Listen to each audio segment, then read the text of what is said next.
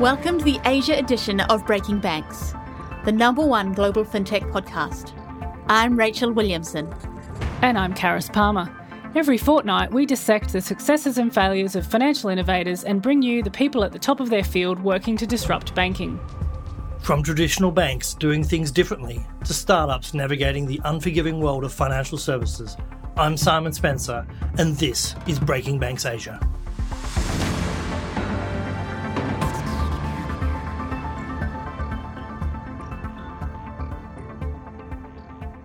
So Koushik, few years ago, that you know he had a niece who was born and who went into an ICU as soon as uh, she was born, and she was born with pneumonia and there was lung diseases.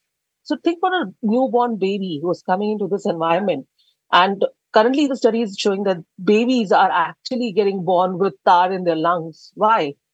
Because the parents are also breathing the same air. The air quality has gone down. So there are a lot of things people are doing on the front of improving the air quality, the internal pollution, but what about owning own responsibility? Children born sick. Toxic air carving five years off your life expectancy. The premature deaths of 1.7 million people the year before the COVID 19 pandemic struck. This is where India is at today because of its fatally high air pollution. I'm your host, Rachel Williamson, and on this episode of Breaking Banks Asia, we aren't investigating the root causes of India's toxic air, but one pathway to fix it and other environmental problems.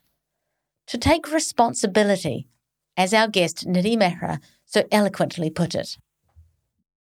In India, it is fintechs which are now uniquely placed to create lasting environmental change the country's largest payment provider, PayU, said in September that customers can now offset the carbon emissions of their purchases at the point of sale using a data platform designed specifically for fintechs.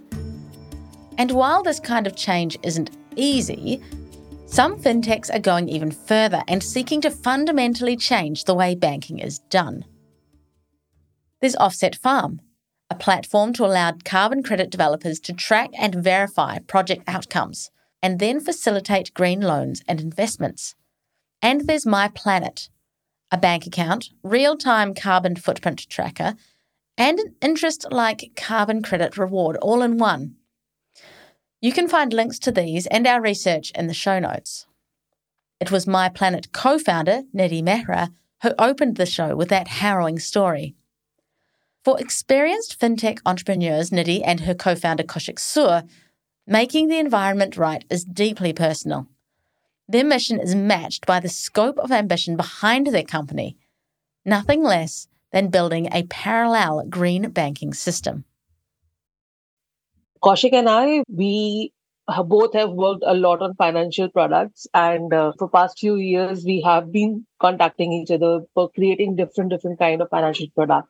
So in india in past four or five years you see fintech has come up a huge curve but there was always one conversation that we wanted to do something for the environment.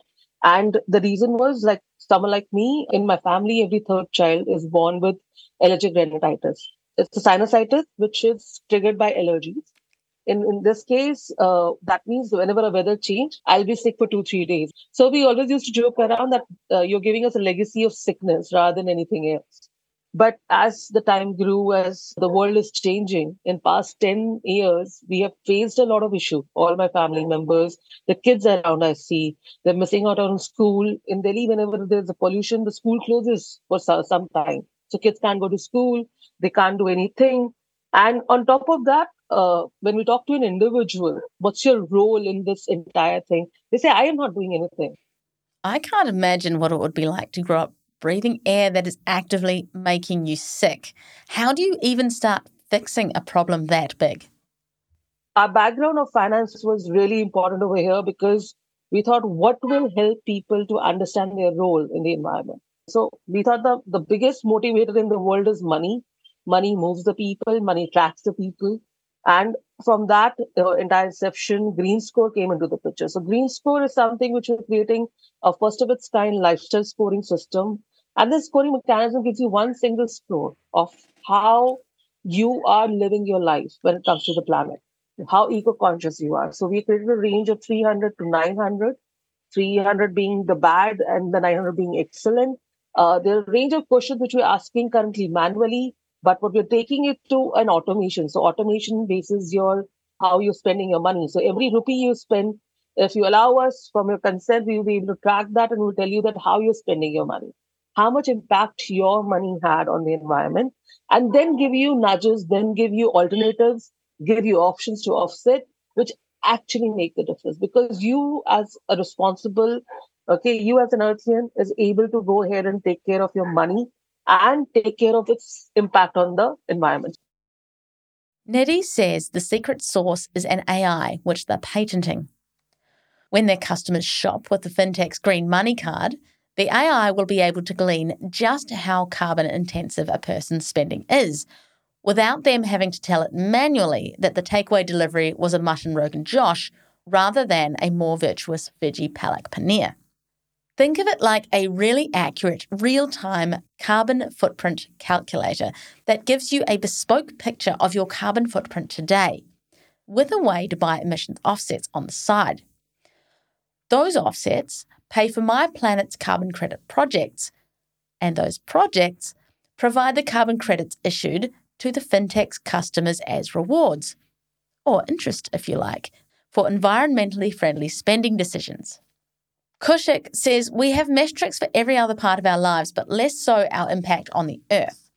When we spoke, Koushik was deep into a home renovation, so you might hear the carpenters in the background of his audio. The climate is a very early days in India, but there is nothing to understand what kind of an impact I'm creating towards the environment that green score is coming up with that thought only. So that you can just like your return is uh, evaluating your financial structure or your you know bmi is giving your health condition your green score will help you understanding that what kind of an impact you are creating towards the environment. And then accordingly you can take some kind of a actions. Credits instead of interest and you're doing tokens as well. Koushik, this is sounding more and more like a shadow banking system. So a lot of people or a lot of systems, the focus is only about earning money or getting higher revenue. They're not focused on the environment or any other aspect. So there we want to enter and we want to create a challenging solution. So you are the owner of your money. So if you have that money in your uh, account itself, you can spend and you can spend anywhere you want. But the sustainable solutions will give you a better option. And if you want to spend there, that card will give you some additional benefit, actually tradable carbon credit. So your money, your power. So that's why you have the authority to take the call. I mean, the democratization of the entire financial ecosystem towards environment. That's what our thought is uh, behind creation of the green money card. Carbon credits don't come in consumer sizes, though. They come in a very standard metric ton. So if MyPlan8 wants to give me a green credit to reward, say, an e bike purchase, they'd need to split a carbon credit up. Fractionalize it, you might say. Maybe even turn it into a green stablecoin, a crypto coin. And this is where things start to get very interesting and very complicated at the same time. MyPlan8's business is backed by at least eight different carbon projects that generate credits and which they support through investment. I asked Nidhi why they think consumers are ready to understand carbon credits in the same way as interest or money. The goal is to democratize, to have more and more people understand two things out of it. One, of course, there's another dimension of having the money, which is carbon credits, but it's not about just buying or selling carbon. You have to understand as an individual why that has happened, why you have water credits, why you have carbon credits, why you have plastic credits, because that is how the world has become now. Your air has money on it, your water has money on it. Whatever pollution we has created is creating a capitalization out of that.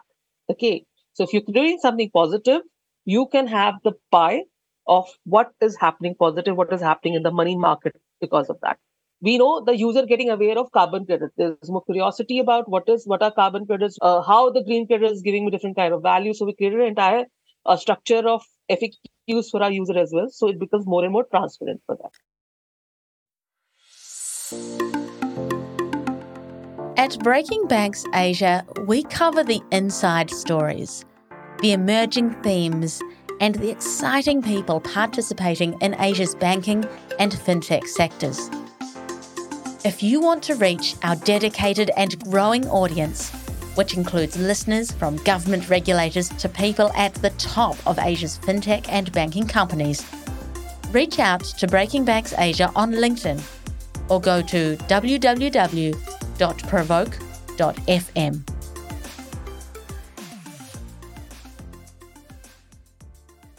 The other side of this consumer based business proposition is the lending and investment needed to get environmental projects off the ground. It means another big opportunity for fintechs is to be the gateway between credit generators, such as farmers or water restoration projects or renewable energy enterprises, and buyers. This is where people like Offset Farm co founders Saurabh Saraf and Ankit Mathur come in. They have built a data platform, but they too began thinking in terms of tokens to open up the range of investment sources away from the concentrated pool of institutional financiers. But the crypto bubble popped in 2021 when they launched, and also big financiers didn't love the idea of buying tokens in return for carbon credits when they could just pay money and get something that looked a lot more like money in return. I asked Saurabh about his thinking around carbon tokens and whether the idea still has legs. Instead of depend on one institution to kind of buy into your project, if this demand is democratized, which means uh, you have individuals or maybe smaller players being willing to invest in this asset class, uh, the carbon asset class. So you're not dependent on a party to, to kind of source that money you can spread that bet into few parties. So such aggregation plays are existing in the RE sector. Uh, there is a solar power plant, it needs money. You kind of source money from different quarters, even individuals, and then do some deal structuring to make sure that you return the money back to them. But this will require that the demand is like very democratized. Like it's it's not concentrated, it's spread. And there's volume in terms of the number of people or institutions coming in on one project. But as he says, for this to happen, governments need to accept that Web3 ideas can be legitimate and build bridges with the current way of taxing and regulating assets. So Saurabh and Ankit focused on the other side of the business, which is creating data that allows carbon projects to be measured accurately. This is how Saurabh explained it in the end, what are you're being paid for, you're being paid for impact. Impact is measured through data. And, and it's basically the credibility of data, uh, which is ensuring that the dollars are flowing. Companies operating in this sector need to be rock solid to have credibility. Carbon credits face a new scandal every year. If it's not phantom rainforest credits from Verifier Verra or accusations of outright greenwashing at South Pole, a once billion dollar company, both in 2023, it's Nature Conservancy selling meaningless paper to corporations in 2021, or Australia's entire credit scheme being accused of being a complete sham in 2022. Carbon credits aren't new to India. Between 2010 and 2022, the country issued 278 million credits in the voluntary world carbon market, accounting for 17% of global supply according to S&P Global Commodity Insights. But all of these were bought by foreign brokers who would sell them off at much higher prices to foreign companies in global markets, none of whom would invest in the projects behind them, Saurabh says. So last year, the Indian government banned all carbon credit exports. Not forever, just until it achieves a 1 billion tonne reduction in carbon emissions by 2030 and net zero by 2070. Saurabh, who is going to replace those buyers? So, this is how it has happened from Kyoto Protocol days in 97 till today in 2023 that the developed countries have been the buyers of carbon credits, the developing countries have been the suppliers of carbon credits. Now, what is happening is governments are also waking up to the fact that, hey, we are the ones who are supplying carbon credits, but we are not getting commensurate investments. So Indian government made an announcement in June that uh, we're going to have our own voluntary carbon registry, which to me is a way of kind of capturing that maybe revenue. With the final version of the brand new Carbon Credit Trading Scheme 2023 released in June, India is ready to start building its domestic carbon markets. This is a big deal because, in addition to the voluntary market, that's the one MyPlan8's customers are buying from, India's top emitters will be forced to buy local credits in what's called a compliance market. At the same time, India is writing big promises for green investments. At COP27 in 2022, the India government said it would reduce emissions intensity, that's not the same as reducing total emissions, by almost half from 2005 levels in the next seven years. It plans to do this by backing brand new industries, such as green hydrogen, and tripling its renewable power base by 2030 at an estimated cost of 300 billion US dollars. So now you have big local companies being forced to buy local credits, the finer details are still to be worked out, and really, really ambitious government backed climate goals. Okay, here we have to pause and get very deeply nerdy. Because to understand why an opportunity has opened up for fintechs in India's carbon markets, we've got to do a bit of history.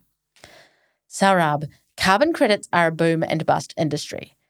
There have been, by my count, about three booms and crashes since markets began in 2005. How did we get to where we are today? And are we in the boom or the bust part of the cycle right now? So I'll try to summarize. 97 Kyoto Protocol under the UN, countries came together to try to solve this problem of global warming. 2005, that same protocol is ratified. Uh, the protocol ensures that the world is, in a way, divided into annex countries, or Annex 1, Annex 2, which is developing countries. And the developed countries have to buy carbon credits from developing countries under a scheme that is going to be materialized under this Kyoto Protocol. This gave birth to the real first global marketplace for trading of carbon credits. And and a lot of activity happened at that time. When I say that time, I mean 2008 to 2012. So that was the first commitment period of the Kyoto Protocol.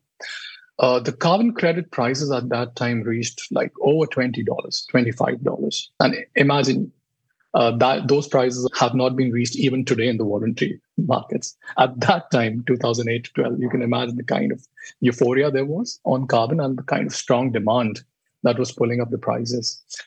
In 2012, uh, the that commitment period came to an end, and a new commitment period, which is 2013 to 20, was devised. But this was more to shape up that future market. So, so perhaps the developed countries thought oh, we paid a lot of money, and India and China are big polluters. They also need to be paying for that. Now, fast forward. So, 2012, what happened then? All that 20 $25 basically became $2 overnight. By 2015, here comes the Paris Agreement, COP21. And this talks about, again, a possibility of a global, you know, consensus on carbon. Again, that 2012 crash sort of built that euphoria to 2015, right? And that's how markets work. People are inherently bullish in general. We are hopeful people. So, so the market again kind of started shaping up. But of course, you know, political negotiations take time and blah, blah, blah. After 2015, again, that thing sort of subsided. Fast forward again, this four year cycle, 2019 20, SBTI, science based target initiatives, net zero commitments. You know, this narrative around different coalitions coming together, we have to do something. And again, you know, that euphoria mashed up and we saw a bullish cycle of uh, this time like big demand and like a lot of money flowing in the sense of people people traders investors and everyone wanted to experiment and punt on this opportunity. So we saw a lot of deals happen 2020, 2021. Even today, although I feel that the pace has like slowed down a bit, if you put the price of carbon at $5, $10, the market size can sort of vary accordingly. So it could be it could be a $5 billion market, it could be a $10 billion global carbon voluntary market. So, so this is uh, basically the demand that there is, that there's a potential of, in a way, we are standing at a cusp. I think uh, the future is very exciting in the next two years. Today, not only is the timing right again for climate fintechs, but the Indian government is backing a range of climate focused startups. This year, the government launched a new incubator for clean energy businesses and made it easier for foreigners to invest in startups. And to top it off, Nidhi says last year the government even launched a program that explicitly endorses the exact thing MyPlan8 is doing, called Mission Life. When we were still getting the app into the initial CUG phase uh, building, Indian government actually announced Mission Life. So Mission Life is what they try to create a people movement where more and more people can understand their uh, impact on the environment and do positive actions. So we were pretty happy that government is pretty much aligned with what we are thinking. Our product actually is like a shining star for Mission Life if if they uh, you know take notice of that. And uh, green credit was something which we coined because we were already working on it. Suddenly, the finance minister of India said, "Okay, we are going to give green credit to people for doing something good." So okay, pretty much aligned on what we're thinking in business by the by the thought of the government. India is at a sweet spot where those climate goals and government support are converging with the country's technology transformation. In a previous episode about open banking, we spoke to Smita Aggarwal, VC investor, central banker, and now director of a key UN office for financial inclusion. And in that episode, we asked her how the country had leapfrogged so many others with this infrastructure. What she said then is also true when thinking about the latent potential of India's climate fintech sector really speaking, if you look at along with increased penetration of mobile phones, and then there was a rapid drop in data costs, India embarked on its digital journey, if you will, seven to eight years ago. As per Findex uh, 2014, India was at 53% bank account penetration at that point of time. Using that same analogy of key building blocks, um, India actually had Aadhaar as the foundational digital identity layer. And then it had uh, it created real-time interoperable payments rails, which is UPI, Unified Payment Interface. And next, India is re architecting data flows from the current organization centric approach to an individual centric model. It is empowering the individuals to own, control, and use their data by enacting a consent framework. And I think the big uh, relevance of a consent framework is it gives control to the individuals to uh, over their own data that resides with banks, insurance companies, utilities, healthcare providers, government departments. And I think it's important to note that this initiative is not just restricted to the banking data, it spans across a range of data custodians, as I mentioned, uh, insurance companies, mutual funds, tax authorities, and much more. And so it is actually an, an all encompassing way to um, to allow the citizens who are now potentially more data rich than they are economically rich uh, to leverage that for their own benefits. At the time, Smita and I were just talking about leveraging data for simple things, like getting a bank account or debt to grow a business. But today, the latest generation of climate fintechs are looking to leverage that data for the environment as well. I asked Koushik from MyPlan8 where he thinks the biggest opportunity in fintech is, given the last decade of changes. A lot of uh, revolution has been done in the last decade uh, within the fintech segment itself. I mean, starting from the UPI.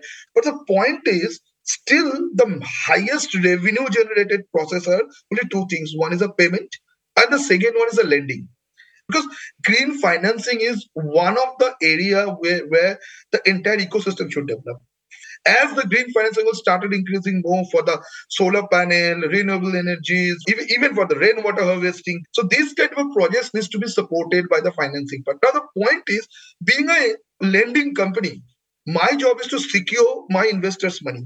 And I will only invest to those projects who give me a better or a guaranteed return kind of thing. So here the problem. Understand that the ecosystem, the return or the possibility, there are a lot of guarantees to do that. So carbon credit or generating carbon is one of the key things to do. And things are happening. Things are happening from past six months or a year. Saurabh from Offset Farm sees an opportunity in being the broker between project developers and financiers, hence why his company is built as an information platform we have a portfolio of multiple projects which we have developed or co-developed. Some of these projects are operational, and uh, uh, like in terms of potential yield of our own portfolio of Indian credit supply, we are over 80 million uh, tons in carbon. This will be realized in the next seven to eight, seven to nine years. Some of the projects have already started issuing carbon credits as we talk. So we have already issued around 1.3 million when it comes to playing in the carbon markets. In India, fintechs can play a great role in, in ensuring that there's a market for this commodity called carbon, first and foremost. There's an obvious market that, that'll ensure some pricing, some barter, some transaction. But uh, I want to believe that beyond institutions, there is some sort of, let's say, awakening or um, desire, even in individuals, to sort of offset their carbon uh, footprint. And that kind of opportunity, I think we are yet to tap. There has to be, or there will be, uh, more and more individuals wanting to offset. And uh, they would need trusted projects to sort of invest in and, and making a marketplace between you know buyers and sellers, which has been happening like it's nothing new. But but that is a trend to kind of have a keen eye on. The horrifying tolls of the COVID pandemic were partly an outcome of India's toxic air pollution. But the country, like every emerging and developed economy around the world, is running into its own wall of environmental problems. Even though the government is locking away the country's carbon markets, Counterintuitively, this could be making space for fintechs to begin chipping away at some of those problems. Predicting just how the next few years will play out in India is almost impossible. It's a giant country that has a habit of proving forecasters wrong. But with tech trends supporting the new climate push, it might have a chance to right some of its worst environmental wrongs and engaging with fintechs along the way. I'm your host, Rachel Williamson, and you've been listening to Breaking Banks Asia. If you enjoyed today's episode of Breaking Banks Asia, don't forget to share it on Twitter, leave us a five star review on iTunes, or wherever you listen to our show. This helps us build our audience and support our sponsors so we can continue to bring you a great show every fortnight.